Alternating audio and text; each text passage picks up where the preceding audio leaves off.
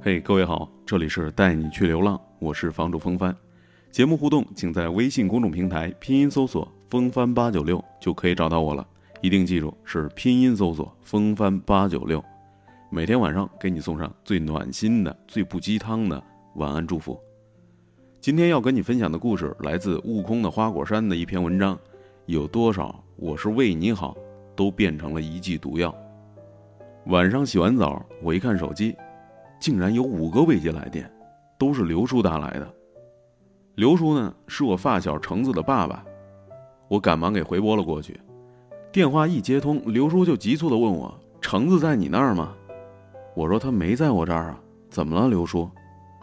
哦，刘叔失落地回了一声，然后就匆忙挂断了电话。我知道一定是发生了什么事儿，就赶紧去联系橙子。结果那家伙呢，是手机关机。微信也没人回，后来终于通过 QQ 联系上了橙子。那个号啊，是我们以前一块玩游戏的时候注册的，知道的人并不多。通过跟橙子聊天，我也算大概弄明白了到底发生了什么事儿。橙子研究生毕业没多久，以后呢想从事影视导演方面的工作，于是就趁着这次假期在家，跟爸妈聊了一下自己的想法，结果。遭到了家里的是极力反对。原因，一方面，橙子的爸妈都是国家公务员，根据他们的关系，还有对橙子的能力的考察，给他安排一份公务员的工作，并不是什么难事儿啊。那另外一方面呢，橙子的父亲觉着干影视导演那行既不稳定也不靠谱，不如安安稳稳在老家当个公务员来的实在。即便后来橙子提出来说了。给他两年时间，让他出去闯荡。两年之后，如果还是什么都没成绩，那就回来老老实实当个公务员。但是这个折中的方案还是遭到了父母的否决。后来刘叔就发扬了他一贯的法西斯作风，要求橙子立马辞掉北京那边工作，然后回到老家，在家等着工作安排就是了。理由是，这都是为了橙子好啊。橙子肯定不同意这样的安排。于是就连夜坐高铁跑回了北京，并关掉了电话。聊天接近结束的时候，橙子发来了一条短信。短信内容是这样说的：“帮我照顾一下我爸妈，尤其是我爸，他血压一直高。”两天之后，刘叔请我吃饭，我知道这是他想知道更多关于橙子的情况，我也就跟他讲了很多橙子内心的真实想法。他听完之后喃喃地说。哎，我这么做还不都是为了他好吗？早晚他都会明白的。说完，就喝光了杯子里的酒，然后眼睛望向窗外，说：“天凉了，也不知道那小子带的衣服够不够。”那一刻，我看见了刘叔眼睛里闪动的泪光。既然都放不下对方，又为何用力的把彼此推向更远的地方呢？那咱说第二件事儿吧，我朋友阿梅，朋友阿梅不知道什么时候迷上了做微商。起初呢，她只是在朋友圈频繁的刷刷那些花花绿绿的商品，那玩意儿虽然看着有些让人眼花缭乱，但忍一忍也就过去了，毕竟都是朋友嘛。随后呢，每天早晨一睁眼，微信里都会收到一条阿梅发来的慰问信息，不是什么名言警句、励志小段，就是什么人生心得。而且，所含的鸡汤之浓，甚至可以替代早餐了。当然，信息的末了也不忘了介绍一下他的产品。鸡汤早餐收的多了，那就开始烦了呀。我就提醒过他两次，每天不用这么辛苦的发这些。然而呢，我的提醒并不凑效，阿梅依然固执的跟去西天取经的唐三藏一样。坚持，坚持，再坚持，向西，向西，再向西。再后来，我就收到阿梅的听课邀请了，不是说今天有什么牛逼的大咖来讲微课了，就是这次有超赚钱的新产品宣讲。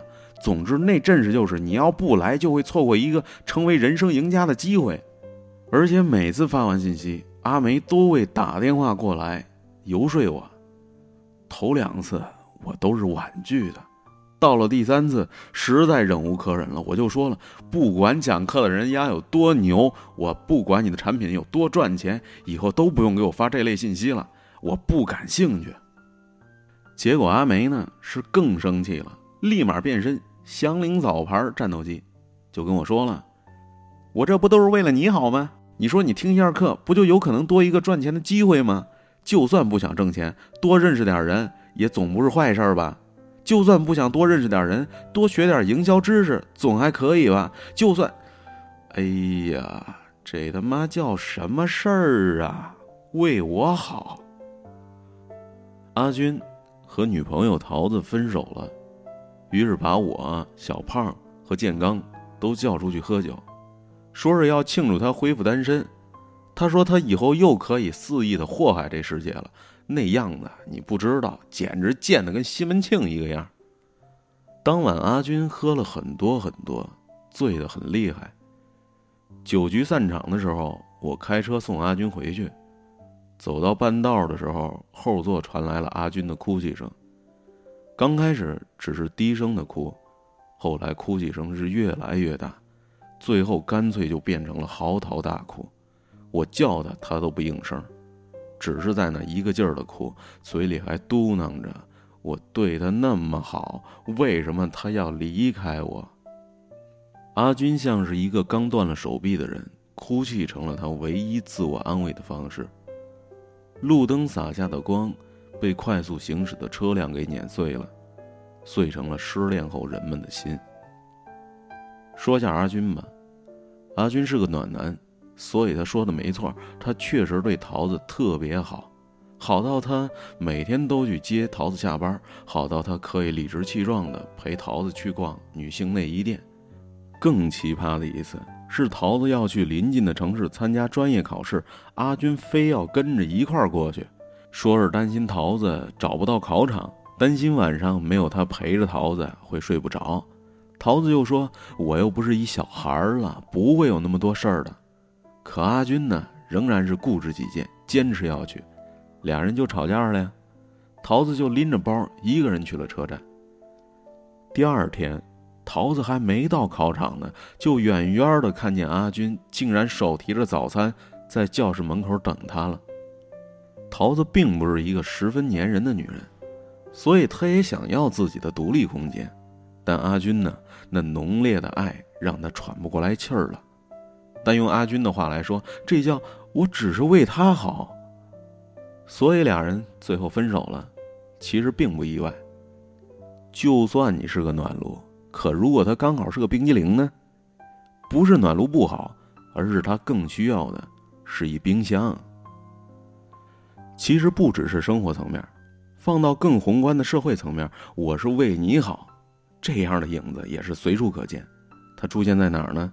它出现在《小时代》上映以后，某些人对他的谩骂里；它出现在天津灾难发生之后，某些人对马云的逼捐当中；它还出现在。范玮琪晒完孩子照片以后，某些人对他的攻击当中，他出现在李嘉诚撤资以后，某些人对他的愤怒当中。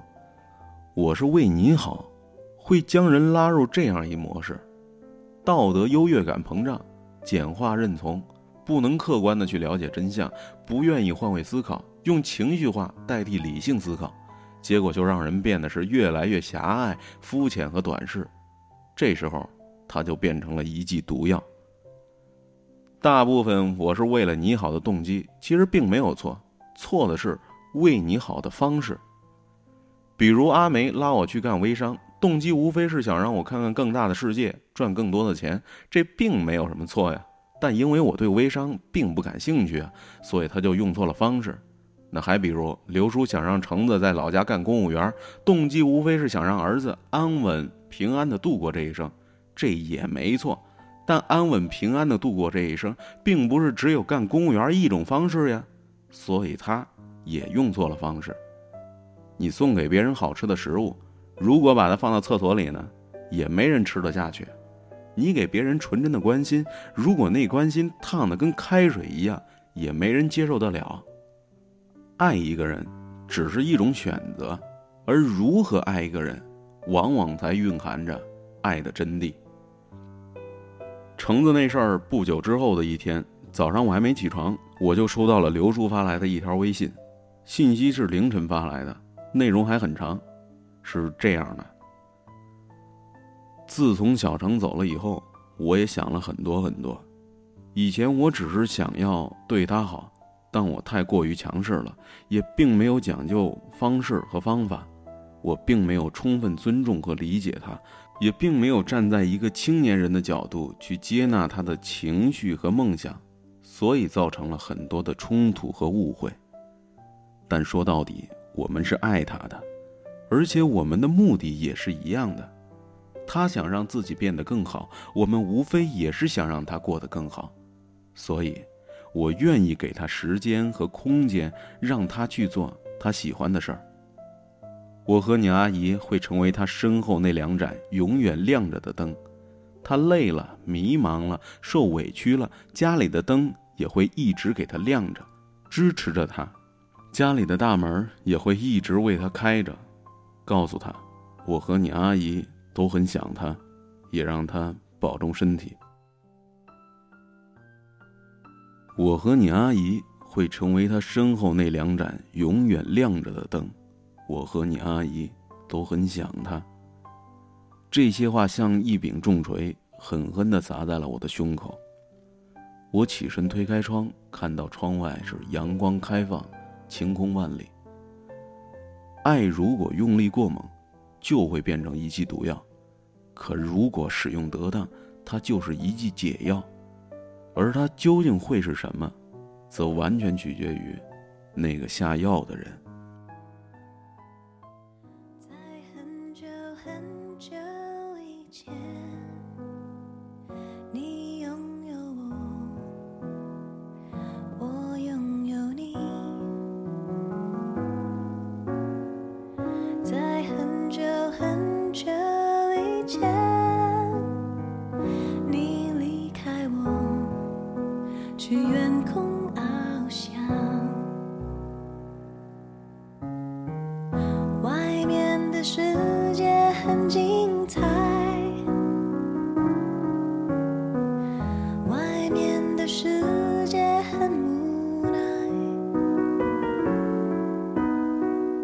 当你觉得外面的世界很精彩我会在这里衷心的祝福你。